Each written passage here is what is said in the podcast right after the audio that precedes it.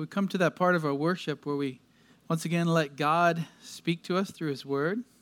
That is how God speaks to us today. And we're in the book of Ecclesiastes, and we've been learning about wisdom, the wisdom that God gives, the wisdom that we should seek out. There are other kinds of wisdom, of course, wisdom in the world. There's a fake kind of godly wisdom that we'll look at today. It's not true godly wisdom, but it sounds like it, it looks like it. I invite you this morning to open up to Ecclesiastes 7, starting in verse 15. and We'll go through 29. I've entitled the message, The Kind of Wisdom God Blesses. Solomon has taken us through his own life experience and how he unwisely chased after many idols. Then he took us through many things that he observed in life. And now he's looking at different things that he experienced but not necessarily firsthand, just as he was walking around looking, searching, things that he found. And so we looked last week at many topics topics like death, topics like sorrow and laughter, the house of mourning, a funeral, oppression. But today, the main topic is wisdom. He once again returns to this issue of wisdom. And that makes sense. It's a wisdom book, it's wisdom literature. So let me read the passage to you, starting in Ecclesiastes 7 15. I have seen everything during my lifetime of Hevel. There is a righteous man who perishes in his righteousness, and there's a wicked man who prolongs his life in his wickedness. Do not be excessively righteous, and do not be overly wise. Why should you ruin yourself? Do not be excessively wicked, and do not be a fool. Why should you die before your time? It is good that you grasp one thing and also not let go of the other, for the one who fears God comes forth with both of them. Wisdom strengthens a wise man more than ten rulers who are in a city. Indeed, there is not a righteous man on earth who continually does good and who never sins. Also, do not take seriously all the words which are spoken, so that you will not hear your servant cursing you. For you also have realized that you likewise have many times cursed others. I tested all this with wisdom, and I said, I will be wise, but it was far from me. What has been is remote and exceedingly mysterious. Who can discover it? I directed my mind to know, to investigate, to seek wisdom and explanation, and to know the evil of folly and the foolishness of madness. And I discovered more bitter than death the woman whose heart is snares and nets, whose hands are chains one who is pleasing to God will escape from her, but the sinner will be captured by her. Behold, I have discovered this, says the preacher, adding one thing to another to find an explanation, which I am still seeking but have not found. I have found one man among a thousand, but I have not found a woman among all these. Behold, I have found only this that God made men upright, but they have sought out many devices. We're looking at the topic of wisdom. We need to have wisdom as Christians today. There's too many unwise Christians. Not to mention, there's too many in the world who are just unwise. The worldly unbeliever living out the same sin over and over. Even the believer making the same mistakes over and over. And Solomon writes this book to teach us wisdom. He wants the young men in his court, the young men who will lead the nation someday, to have wisdom. And he recorded it so that all who read the Bible might have wisdom. Now, for the believer, we read this and the Spirit applies it to our life, applies it to our heart. It gets hopefully used in our life. The unbeliever gets a few tips here and there about how the world works, but it's not the same as it is for the Christian. What is wisdom? We need to return and answer that question. We looked at this when we first started the book, but that's been some months now. The word wisdom, hokmah in Hebrew, is used 182 times just in the wisdom literature.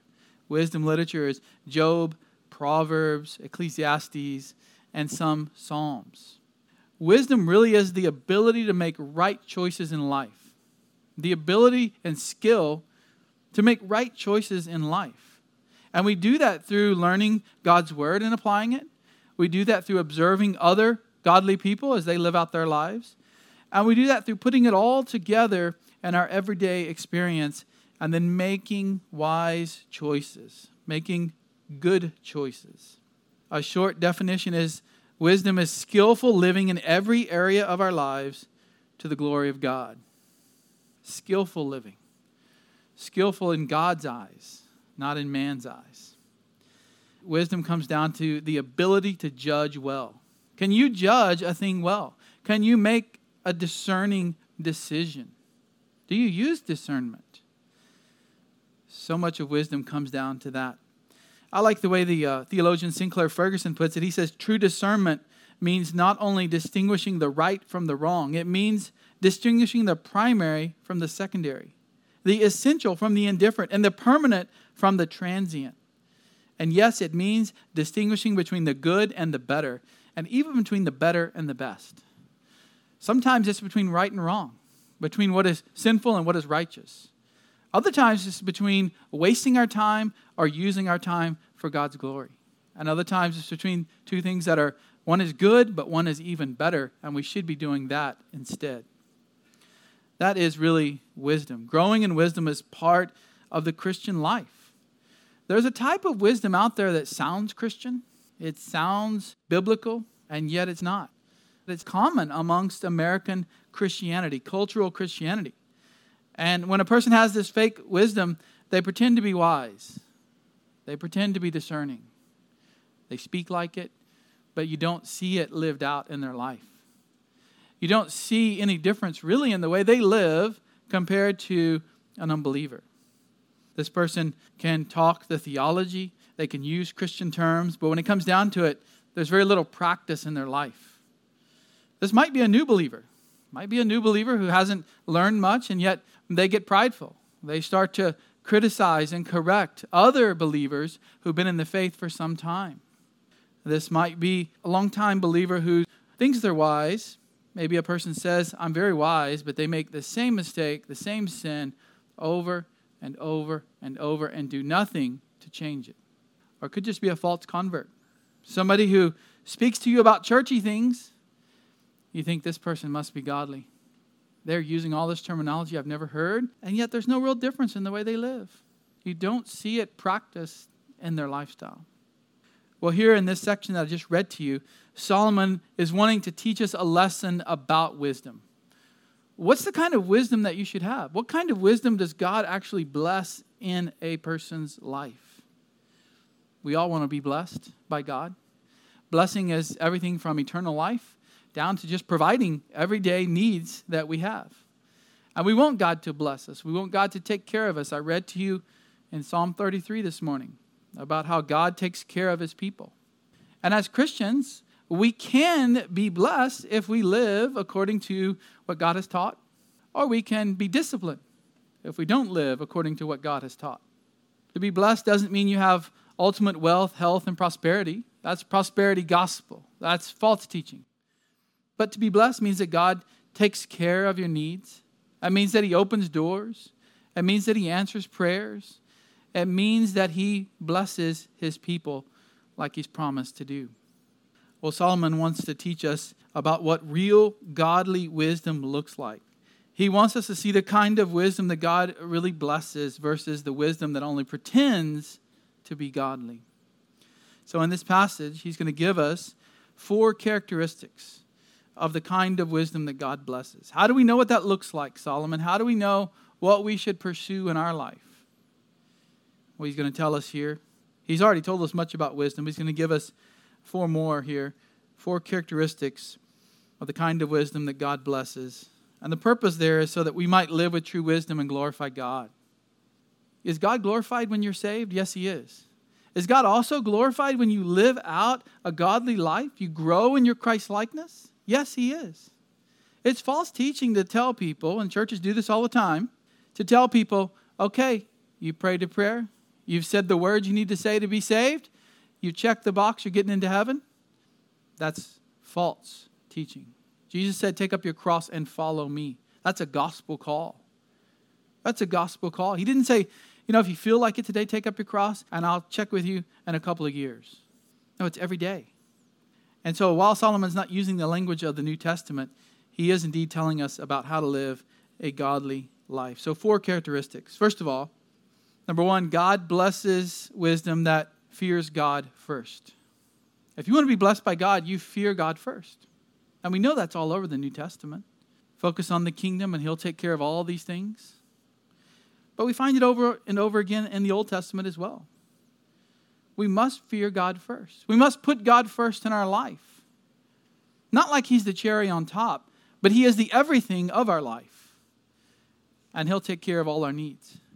When a baby's born into the family, they don't have to worry about going out and getting a job on day one, providing for themselves, clothes, food. Who takes care of them? The parents. The father should be the one providing. Well, God is our Heavenly Father. And if we fear Him, if we're in awe of Him, if we love Him with an intense zeal, there's more to fear than just being afraid. We shouldn't be afraid of God if we're one of His children, if we're believers. But if we truly fear Him, then He will bless us. Well, we have to be careful with these verses. You probably heard when I read through them that there are some interesting verses here. And many people have twisted them to their own means, to their own uh, needs, to their own wants and desires. One commentator said no verses in Ecclesiastes, or in the entire Bible for that matter, are as easily misunderstood and twisted as these first four verses. People use these verses to live a sinful life, they use them as an excuse to go out and do what they want in life. Let's start with verse 15. I've seen everything during my lifetime of Hevel, now, your translation might say futility, vanity. There's all kinds of ways to translate the Hebrew word hevel. But Havel just means a vapor, a mist, something that's fleeting, something that's gone really fast. It's like that mist from the car engine on a cold day and then it disappears. It's like your breath on a cold day, it's there and it's gone. For the first time, he's saying his own life is short, his own life is a vapor. Now, he's been teaching that He's been teaching about Havel all the way through the book. It's almost in every section that we've looked at. And now he says, My lifetime is short. I need to get this information to you. I've seen these things, and I want to write them down and teach others. Now, the phrase I have seen, he's used that 11 times so far in the book. He has said, I've seen, I've recorded all of these accounts, all of these things that I've observed under the sun. He's admitting here that his life is short and he has sought out and recorded the important things as he looks back over his life, all that he's learned. And he's recording them, he's writing them down. This reminds me of Job 7:16, where Job says, "I waste away. I will not live forever. Leave me alone, for my days are but a breath. My days are hevel. They're short." And Psalm 78:33, so he, God, brought their days, talking about the enemies, brought their days to an end in Hevel, and their years in sudden terror. Life is short. We need to learn the lesson now and live it out. We're not going to get another 200 years to live. We're not going to get another thousand years like they did in the beginning of the Bible. Life is short, and it's getting shorter and shorter as we age. So, what has Solomon seen that he wants to teach us here? He says, There's a righteous man who perishes in his righteousness.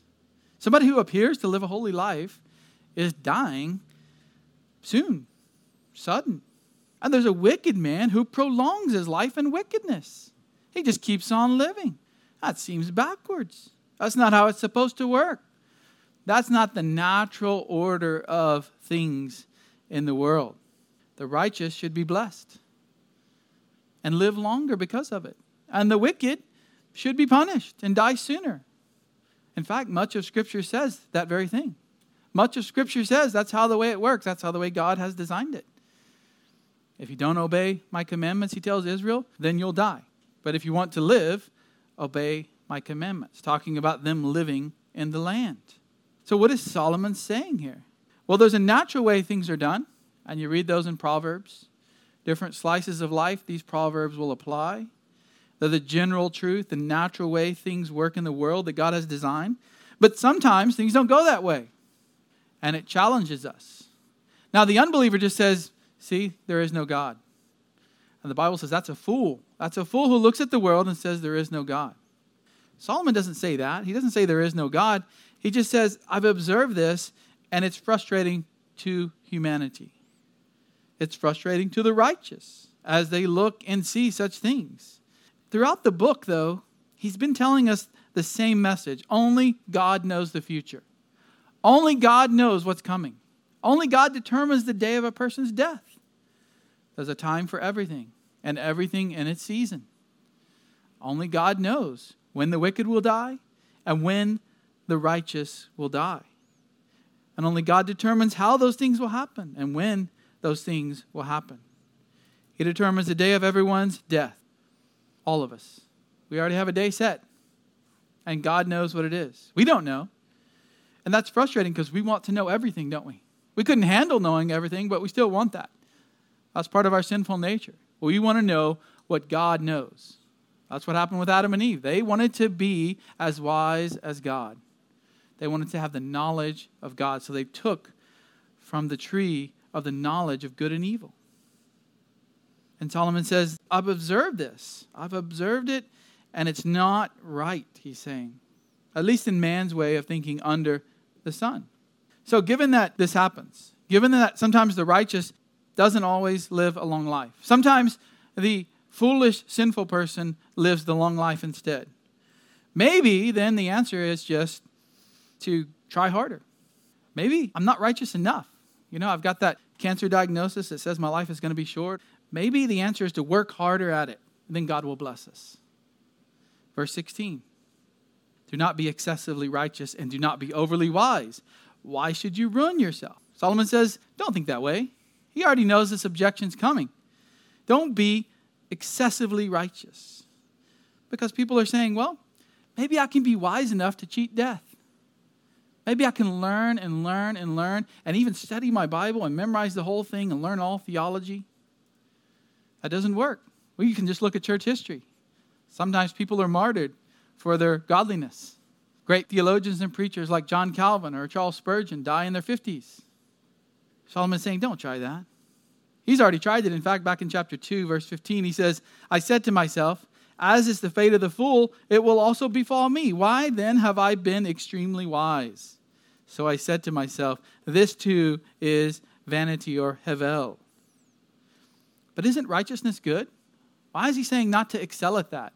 Isn't it good to be righteous and wise? Don't we want to be growing in that? Haven't I just spent the last few minutes telling you how important that is in your life to be wise? Yes, but he's not speaking here of true wisdom.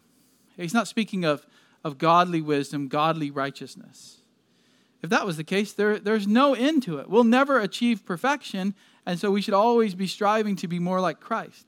Notice he says excessively righteous, overly wise. He's talking about a self deluding kind of righteousness. He's talking about what he said in Proverbs 3 7. Do not be wise in your own eyes. Do not be wise in your own eyes. Fear the Lord and turn away from evil. Being wise in your own eyes isn't evil. You're prideful. You've got the haughty spirit that he's been talking about. People would say, You're acting holier than thou. You're just trying to be holier than everybody else. Now, sometimes that phrase is used for uh, against true godly people living out the Christian life. But sometimes there are Pharisees, there are legalists who go around looking down their nose at everybody else, thinking that they're holier than everyone. As a Christian, we ought to think that we're below everyone else, that we are a humble servant of everyone because we're such great sinners. And yet, there are people who think I can just work hard enough and be more righteous, and God will bless me, and God will prolong my life.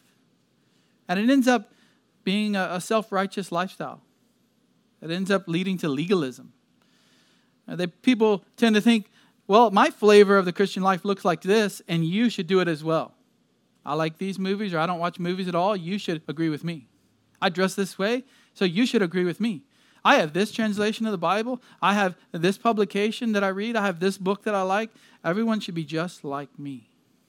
And that person tends to think they're very righteous, they're very wise. They're always the ones talking but never listening. And Solomon says, Don't be like that. That's just going to lead actually to a shortened life. That's going to be a run, a destruction of your life. Don't do that. Verse 16 tells us that to strive to do all these works of self righteousness aren't going to prolong your life. A person can still die young. Only God knows when you're going to die. Only God knows if you're going to suffer adversity. So stop trying to somehow earn credit with God, even as a believer. It doesn't work. Jesus spoke to the Pharisees and he said, I have not come to call the righteous, but sinners to repentance. See, you're excessively righteous. You're like the Pharisees. And that's not who Jesus came for. He didn't come for the person who already thinks they have it all, who already thinks they can be saved in their own works, made holy by their own works. He said, I came for the sinners, the person who recognizes their sin, the person who understands that they need a Savior. People say, fine, if that doesn't work, then I might as well just go live a wicked lifestyle. If righteousness doesn't really matter, why not? I'll just go live a wicked lifestyle. Because those people live longer anyway sometimes. We all know evil, sinful people who've lived a long life, had very little adversity. Maybe I'll just follow them. Well, he handles that in verse 17. Do not be excessively wicked, and do not be a fool. Why should you die before your time? Now, people twist this verse here. You can see, if you've been around a while, you can see how they would twist this they like to say, well, Solomon here is just saying, take the middle road here. Don't try to be too holy with God. And don't go too far out in your sin. Just sin a little and do a little good, and sin a little and do a little good. And it will all balance out in the end. That's kind of American cultural Christianity, right? Yeah, I messed up along the way, but I've done enough good that it'll balance the scale. It'll balance me out. And they sometimes point to this verse to try to prove that. That's not what he's saying here. He's already talked about fearing God. He's going to end the book on saying, Fear God and obey his commandments. So, unless you want to be like the liberals and say the Bible is written by man and not God, you can't take it that way.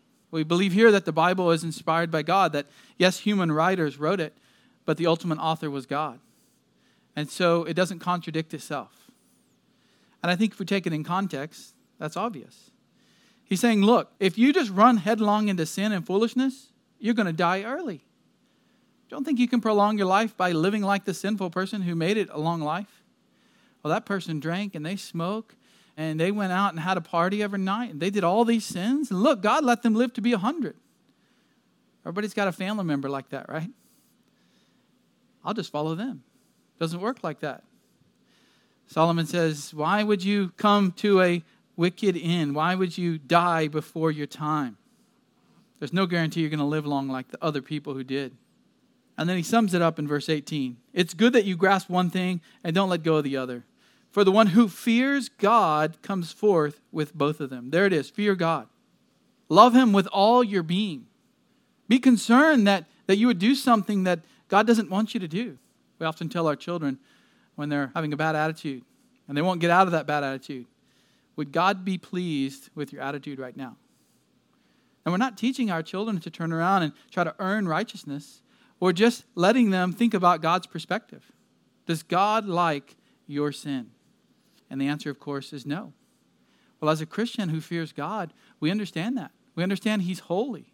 We understand that God is jealous for all of our love, all of our being, and we ought to love Him back as much as we can with all of our heart, mind, soul, and strength. Fear God. And he says, You'll come forth with both of them. I think he's looking back here to verse 16, both the things that were mentioned there wisdom and righteousness. If you fear God first, you'll get righteousness and you'll get wisdom. But if you don't fear God first and you just try to work, work, work, work, work to get more righteousness, to get more wisdom, it's fake. It's not real. You're deluding yourself. It leads to self righteousness.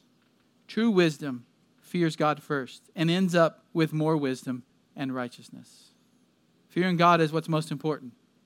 Don't try to play the game of chance. Well, this person's like this. I'm going to live like that for a while. Oh, that didn't work. I'm going to switch over. No, look to the Bible. Look to what God says. That's the standard. The standard is not what people appear like out in the world. We've already seen in Ecclesiastes where he says, the grass is not greener on the other side. Let's not compare ourselves to others. Let's look to God and fear Him. Well, the second characteristic of godly wisdom, the second characteristic of wisdom that God blesses, is that you admit your own sin. God blesses wisdom that admits your own sin. We have a problem with even talking about sin. Somebody recently uh, came to our church and said they've been in a church that never talks about sin and repentance. They spent years in this church and they never heard preaching on sin, they never heard preaching on repentance. We have a whole world that doesn't like to talk about that. And Solomon's going to explain here that if you want to be truly wise, as a follower of God, as a follower of Christ, we would say, if you want to be wise, you need to confess your sin. You need to admit that you're a sinner and just be real. Don't think pie in the sky. Don't be like the holiness movement, the people who say, let go and let God. They said you could be perfect at some point in your life. John Wesley used to teach that it's possible, it's possible for a person to live a perfectly holy life. And Solomon and the rest of the Bible says, no, it's not. And you need to be real about that. Not optimistic. Someday I'll be perfect in this life. It's not going to happen. Let's look at how he explains it here. 19. Wisdom strengthens a wise man more than 10 rulers who are in a city. So he starts off with a positive affirmation of how important wisdom is. Because everything else he's going to say is a limit to wisdom. Wisdom is great, but there's a limit to it. And before he gets into the limits, he needs to just say once again that it's a positive thing, it's a good thing to have wisdom. One person's wisdom, that's according to God, godly wisdom, compared to 10 rulers who take care of the needs of the citizens. That's what he's doing here. He's comparing. If one man has the wisdom of God, and is living that out in his life. He is more valuable than 10 politicians who are getting together trying to use their worldly wisdom. But wisdom has limits. And he goes into that starting in verse 20.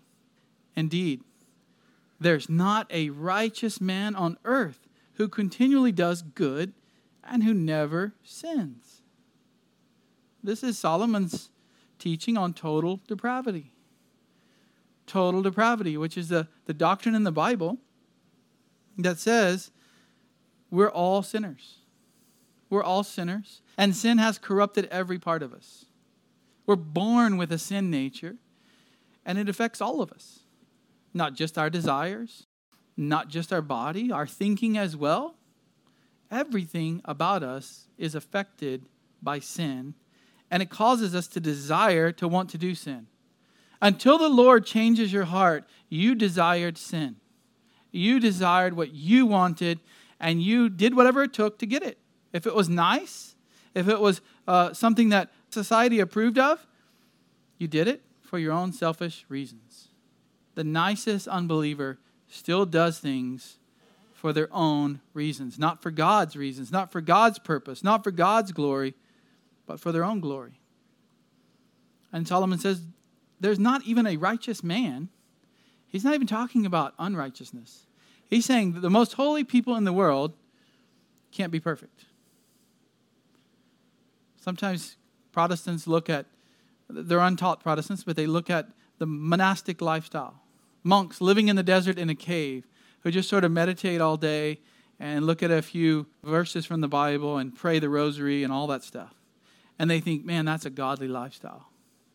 That person probably never sins. There's not a righteous man on earth who continually does good, who never sins. Now, that person in the cave doing all those things isn't, isn't really righteous anyway, but that's a different sermon. Sometimes what we think is the most righteous out there isn't according to Scripture. And Solomon says, and remember, you sin even if you're living a holy life. Don't forget that.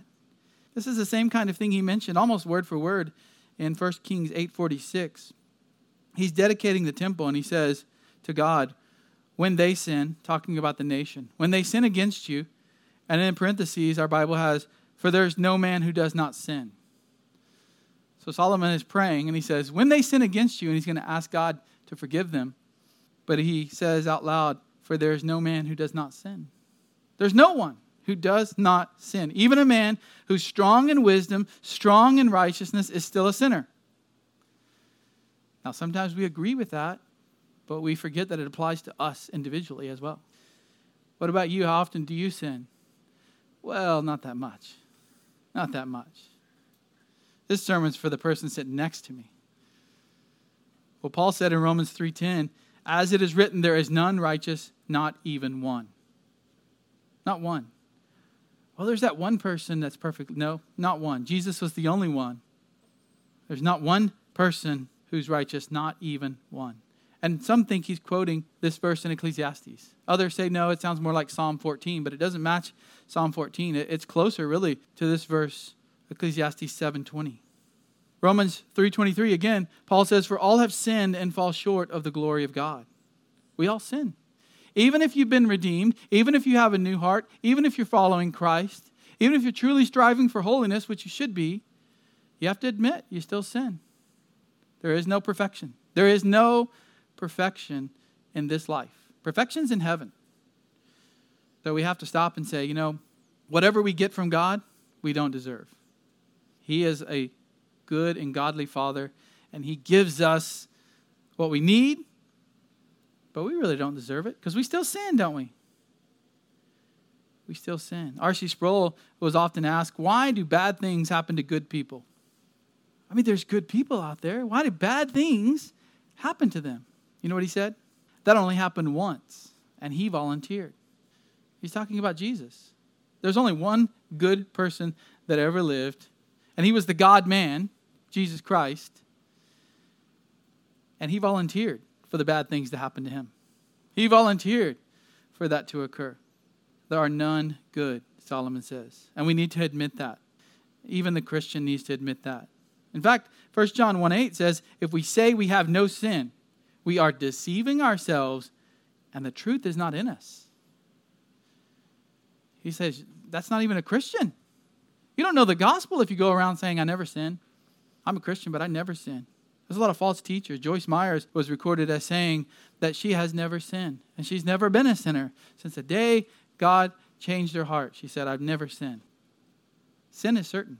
It's as certain as death and taxes. More certain, right? Some people get away with not paying taxes. But you don't get away without sinning in this world. It's going to happen because you're a son or daughter of Adam. So just admit it. Admit that you're a sinner who still commits sin. Well, here comes the objections. There must be some people, Solomon. Come on. Verse 21 Also, do not take seriously. Literally, the Hebrew here is take to your heart. Don't let it affect your heart. All words which are spoken, so that you will not hear your servant cursing you. He says, first of all, there's all these servants, all these slaves in the world, which is the majority of the population up until modern times. And he says they curse their masters, they talk behind their master's back. And we would say today there's all these employees in the world, and they talk bad about their bosses, their managers, their employers. They sin with their tongue. And so he's hinting at we shouldn't respond in kind. Just let it pass. Don't hear it. Don't respond in kind. Don't, don't sin against them like you're tempted to do, even as a righteous Christian. Charles Spurgeon was talking to his pastoral students. Every Friday, he would have the young preachers come in and he would lecture them and they put this in a book called Lectures to My Students. And he said that a pastor ought to have one blind eye and one deaf ear. He said, You cannot stop people's tongues, and therefore, the best thing to do is to stop your own ears and never mind what is spoken. There is a world of idle chit chat abroad, and he who takes note of it will have enough to do. And this is good advice for all of us. Somebody's going to say something you don't like. They're going to say something about you behind your back. Maybe it's a sin. Maybe you should approach them and tell them that. But often it's just something you got to let pass. Just let it go. Their criticism, just let it go. Don't sin back. Certainly don't sin back against them. This is what parents are constantly doing, right? Fighting this issue in the family where one child sins against the other, and what's the child who was sinned against do?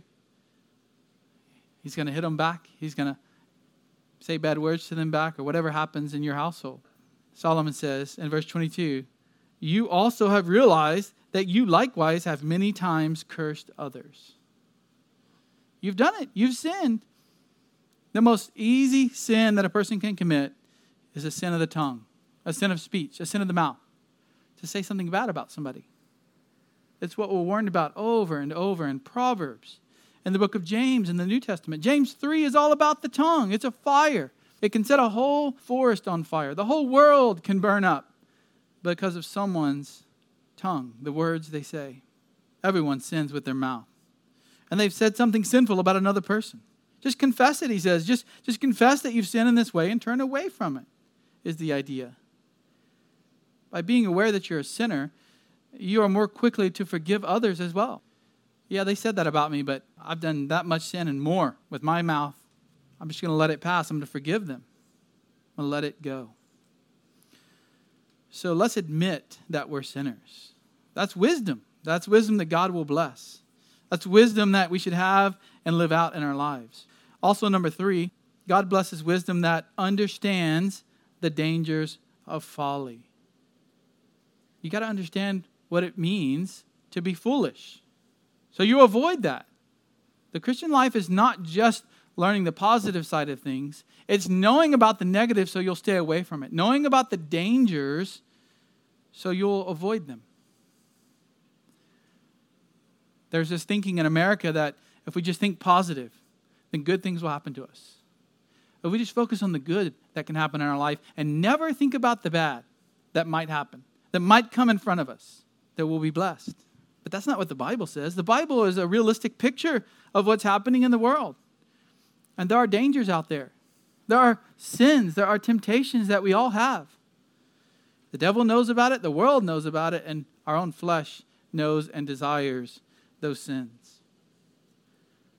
So in verse 23, I tested all this with wisdom. All that he's taught us already, he's put to the test. And he said, I will be wise. Having wisdom is a good thing. And he said, I'll be wise. But it was far from me. It was distant. It was remote, is what it means in Hebrew. It was too far away. Now, how can Solomon say this? How can he say he wanted to be wise, but he failed at it? How is that possible? He was the most wisest man in the Old Testament. God granted him all this wisdom. How can he say it was too far from him? He was wise, but he didn't have all wisdom. He didn't know everything. The biblical account, if you read First Kings, tells us that God gave Solomon wisdom primarily to discern and to administer justice. That was the purpose of the wisdom. Now, he had wisdom in other areas. The Bible tells us he knew all these things about plants and animals, and he could write proverbs and write psalms.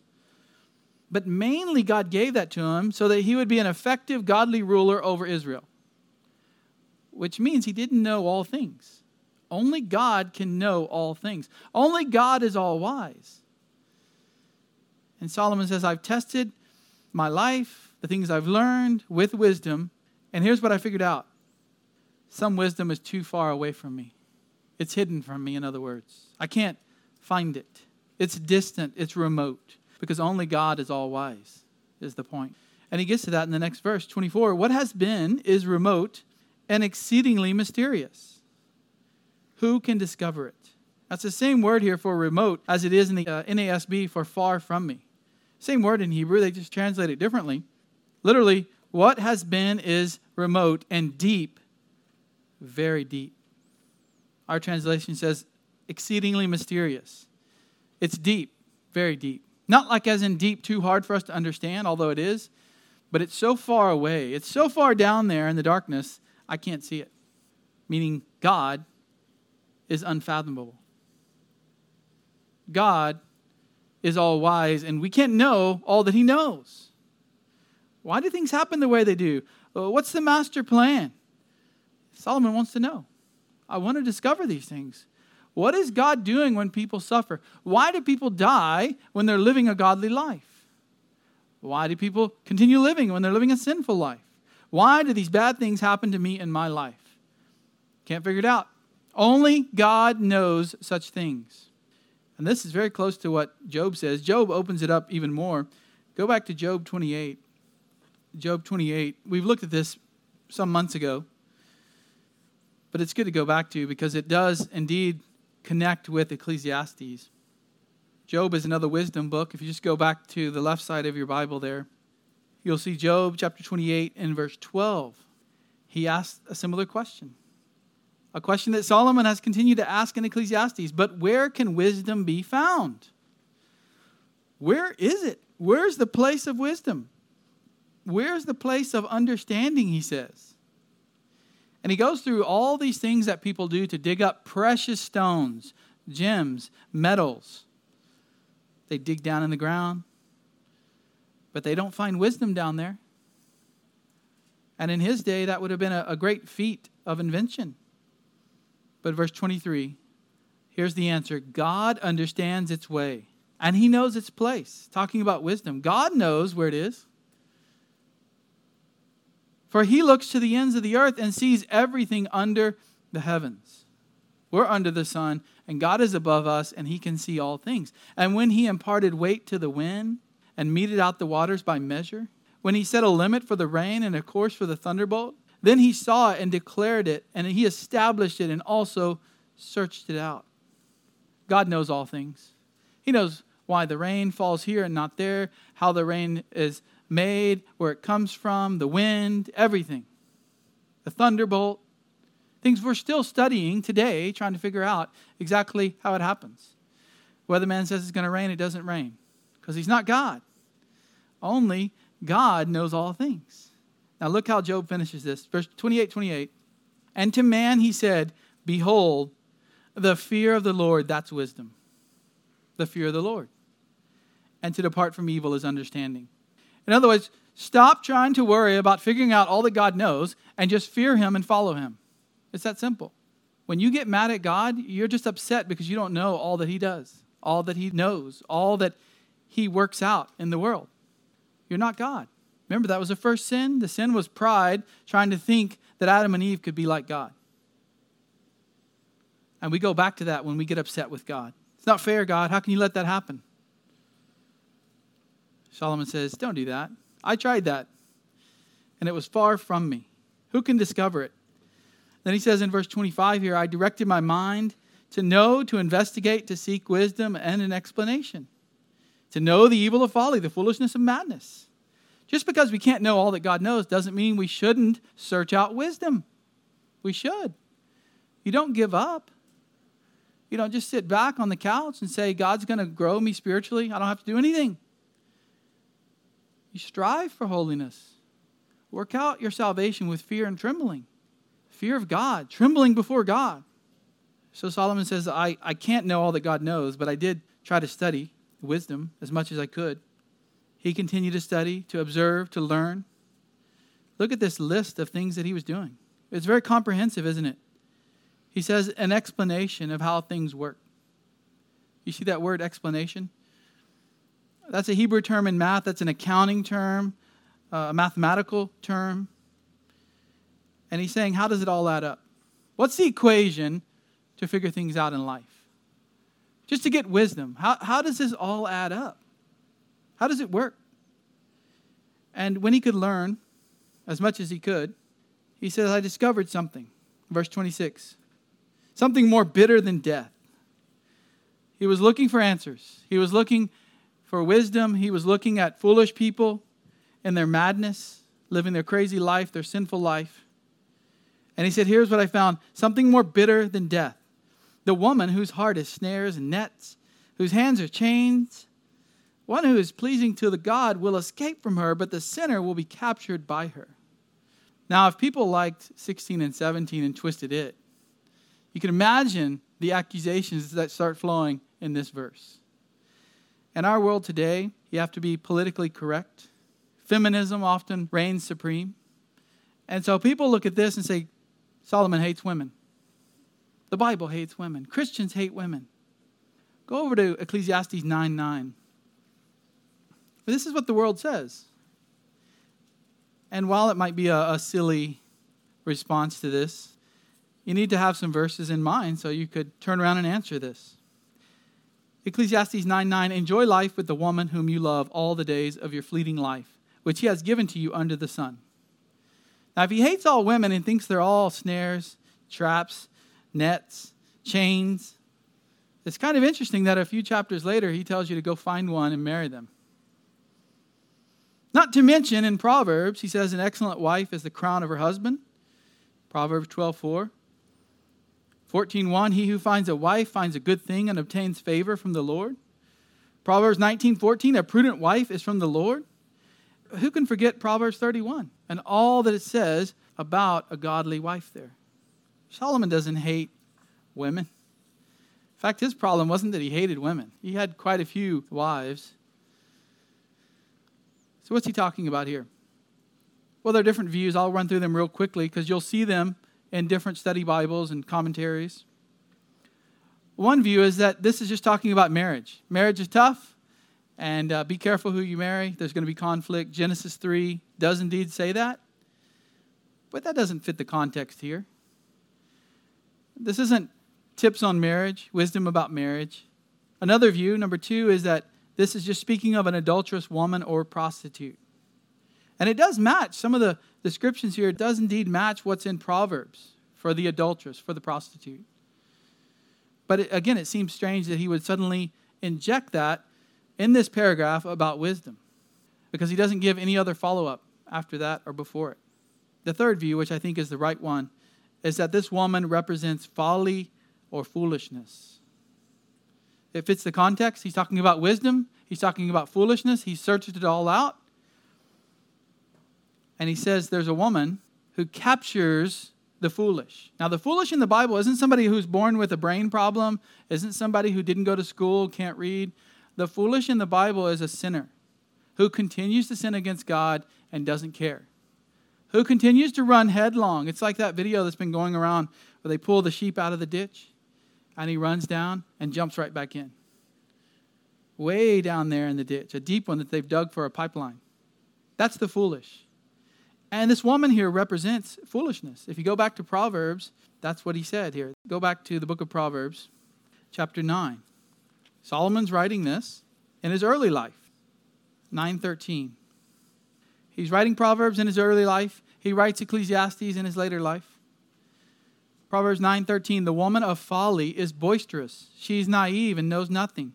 She sits at the doorway of her house, on a seat by the high places of the city calling to those who pass by, who are making their path straight. Whoever is naive, let him turn in here. And to him who lacks understanding, she says, Stolen water is sweet, and bread eaten in secret is pleasant. But he does not know that the dead are there, that her guests are in the depths of Sheol. See, he uses a metaphor. He uses the picture of a woman enticing people to come in and live a life of foolishness the woman of folly. And that's what he's saying here. And in fact, that interpretation is backed up by what he says next at the end of that verse. The one who fears God will escape, but the sinner won't. The sinner continues to be trapped by this woman named Folly. But the one who pleases God, the one that God has changed his heart and he continues to live out a holy life, he will escape foolishness. He will escape folly. So we need to understand the dangers of folly. We need to stay away from foolishness. Jesus spoke of this theme when he said, The wise man will build his house on the rock, the foolish one on sand. Don't be foolish. The person who reads the Sermon on the Mount, listens to the Sermon on the Mount, and lives it out is wise. They're building their house on Christ, on the rock. But the foolish person doesn't care.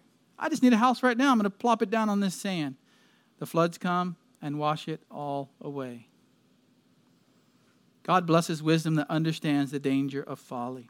Well, let's look at the last one, number four. Fourth characteristic God blesses wisdom that recognizes the scarcity of true wisdom. True wisdom is scarce. How do you find true wisdom? Well, you read the Bible. It's not scarce there. But if you start looking around in the world, how hard is it to really find a truly wise person? Not wise according to a certain profession, but wise in how they live their life, wise in how they follow and fear God. Now, you can come to church every week and find hopefully some of those people. But if you just took off in downtown San Antonio, how many people would you have to go through until you found a truly wise person according to God's standards? Verse 27 Behold, I've discovered this, says the preacher, adding one thing to another to find an explanation. More mathematical language. He's adding things up, he's counting. He's counting people. I've known all these hundreds and thousands of people in my life. And how many have I actually found that could provide an explanation? That could tell me how things truly work according to God? Very few is going to be the answer. He's searching for someone with true wisdom. Verse 28, which I'm still seeking but have not found. As he writes this book, he's about to die, and he still hasn't found that many people who can explain the ways of the world, the way that God actually has designed things, the way that God operates. God's sovereignty, God's providence, biblical teaching, in other words. And then he starts giving us some numbers, which sometimes this will offend people as well. I found one man among a thousand, but I have not found a woman among all these. Again, he doesn't hate women. He's not saying men are smarter than women. This verse people like to take out of context again. But let's put it in context. The discussion is about wisdom. And he's searching for somebody with true wisdom. And he's saying, I've known about 2,000 people in my life. I've known them well. I've talked to them. I've only found one person out of 2,000. And that one person happens to be a man. That's all he's saying. That's the way they spoke back then. They didn't just say 2,000, found one. It's Ecclesiastes, it's wisdom literature. So he gives details. He, he puts it in a certain way that we can understand. He's saying, I just haven't met anybody that's a woman that is wise. But again, in Proverbs, what has he said? A wise woman you should search out and marry. So he knows they're out there. He's heard about them. He just doesn't have any experience with them. I'll tell you why in just a second. But here he's just making the point that out of roughly 2,000 people that he's known, he's only found one man who had the kind of wisdom that we should all strive for. I think that's David, his father.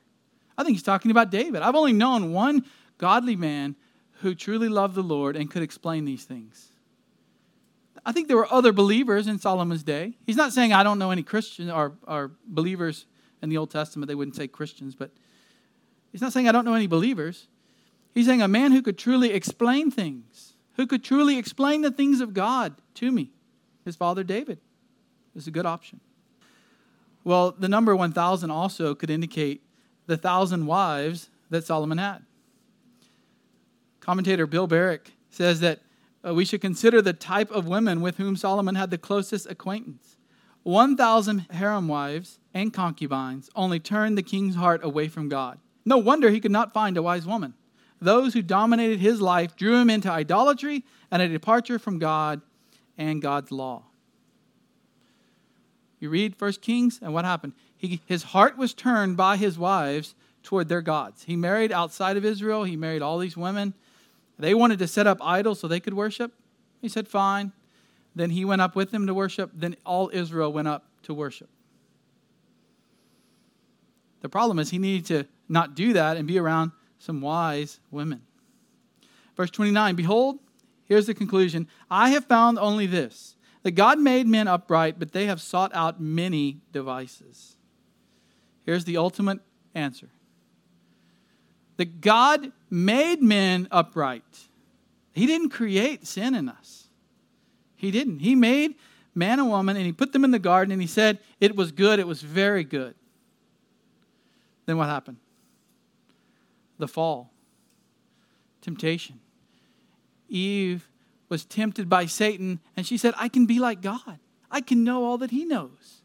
I've never experienced any evil. I don't even know what evil is. I'll eat some of this fruit and then I'll know. Then I can be wise like God. So God made men upright, but they have sought out many devices. Since the fall, man has been seeking devices, or your translation might say schemes. Uh, the Hebrew word is plan or invention. It's only mentioned one other place in Second Chronicles 26 15. Speaking of Solomon, in Jerusalem he made engines of war invented, there it is, invented by skillful men to be on the towers and on the corners. He invented weapons of war. And here in Ecclesiastes, he's saying that mankind has sought out many weapons, inventions, devices, ways to sin. Not weapons of warfare, but sinful weapons that we could use to entice, that we could use to sin even more and more. Mankind just wants to sin, and they invent more and more ways to sin. Because we have a sinful bent, he's saying. It causes a drive to seek out intricate schemes. Somebody had to think up these things. Somebody had to think up how to put pornography on the internet and make billions, spread it all around, get people hooked and addicted. Somebody had to think up all these different schemes that mankind could use to sin more and more. And we just keep on thinking up more and more ways. At first, we say, well, this would be good for mankind. And suddenly, we see what really happens it turns around on us. In other words, God's not to blame for the lack of wisdom in the world. We are. Mankind is. We're to blame. It's not God's fault that we can't find a few wise people in the world, it's mankind's fault. No one seeks after God, no one does good, no one is perfectly righteous because of our sin. God is not to blame, man is. But only God can make us upright again. That's something I want to conclude with. Only God can make us upright again. Mankind is bent. We're fallen. We're sinners. But we can be restored. We can by God. If God changes a person's heart, if that person believes in Christ, if they turn from their sin, and God changes their heart, of course, for them to do that, then we can be restored. Not perfect in this life, but we can start the process of growing to be more and more like God, like Christ. And then when we go to heaven, eternal salvation, eternal rest, eternal perfection. Then we'll be upright, we'll be righteous, perfectly righteous. That's the only way. We seek out devices, but God is holy, God is just, God restores, God loves his elect and will save them. So let's pray to him now on that topic. Lord, we do thank you for your wisdom in Scripture. It is precious to us. We love it. We need to grow in it more and more. Help us to remember the kind of wisdom that you bless so that we seek after that and not false wisdom, fake Christianity. And Lord, I pray that you would make us upright, that you would restore all of us and the kingdom with Christ. Let every person who hears this sermon understand that they're a sinner in need of a Savior. And I indeed pray that they would trust in Him and be with you forever and ever. We pray this in the name of Jesus Christ. Amen.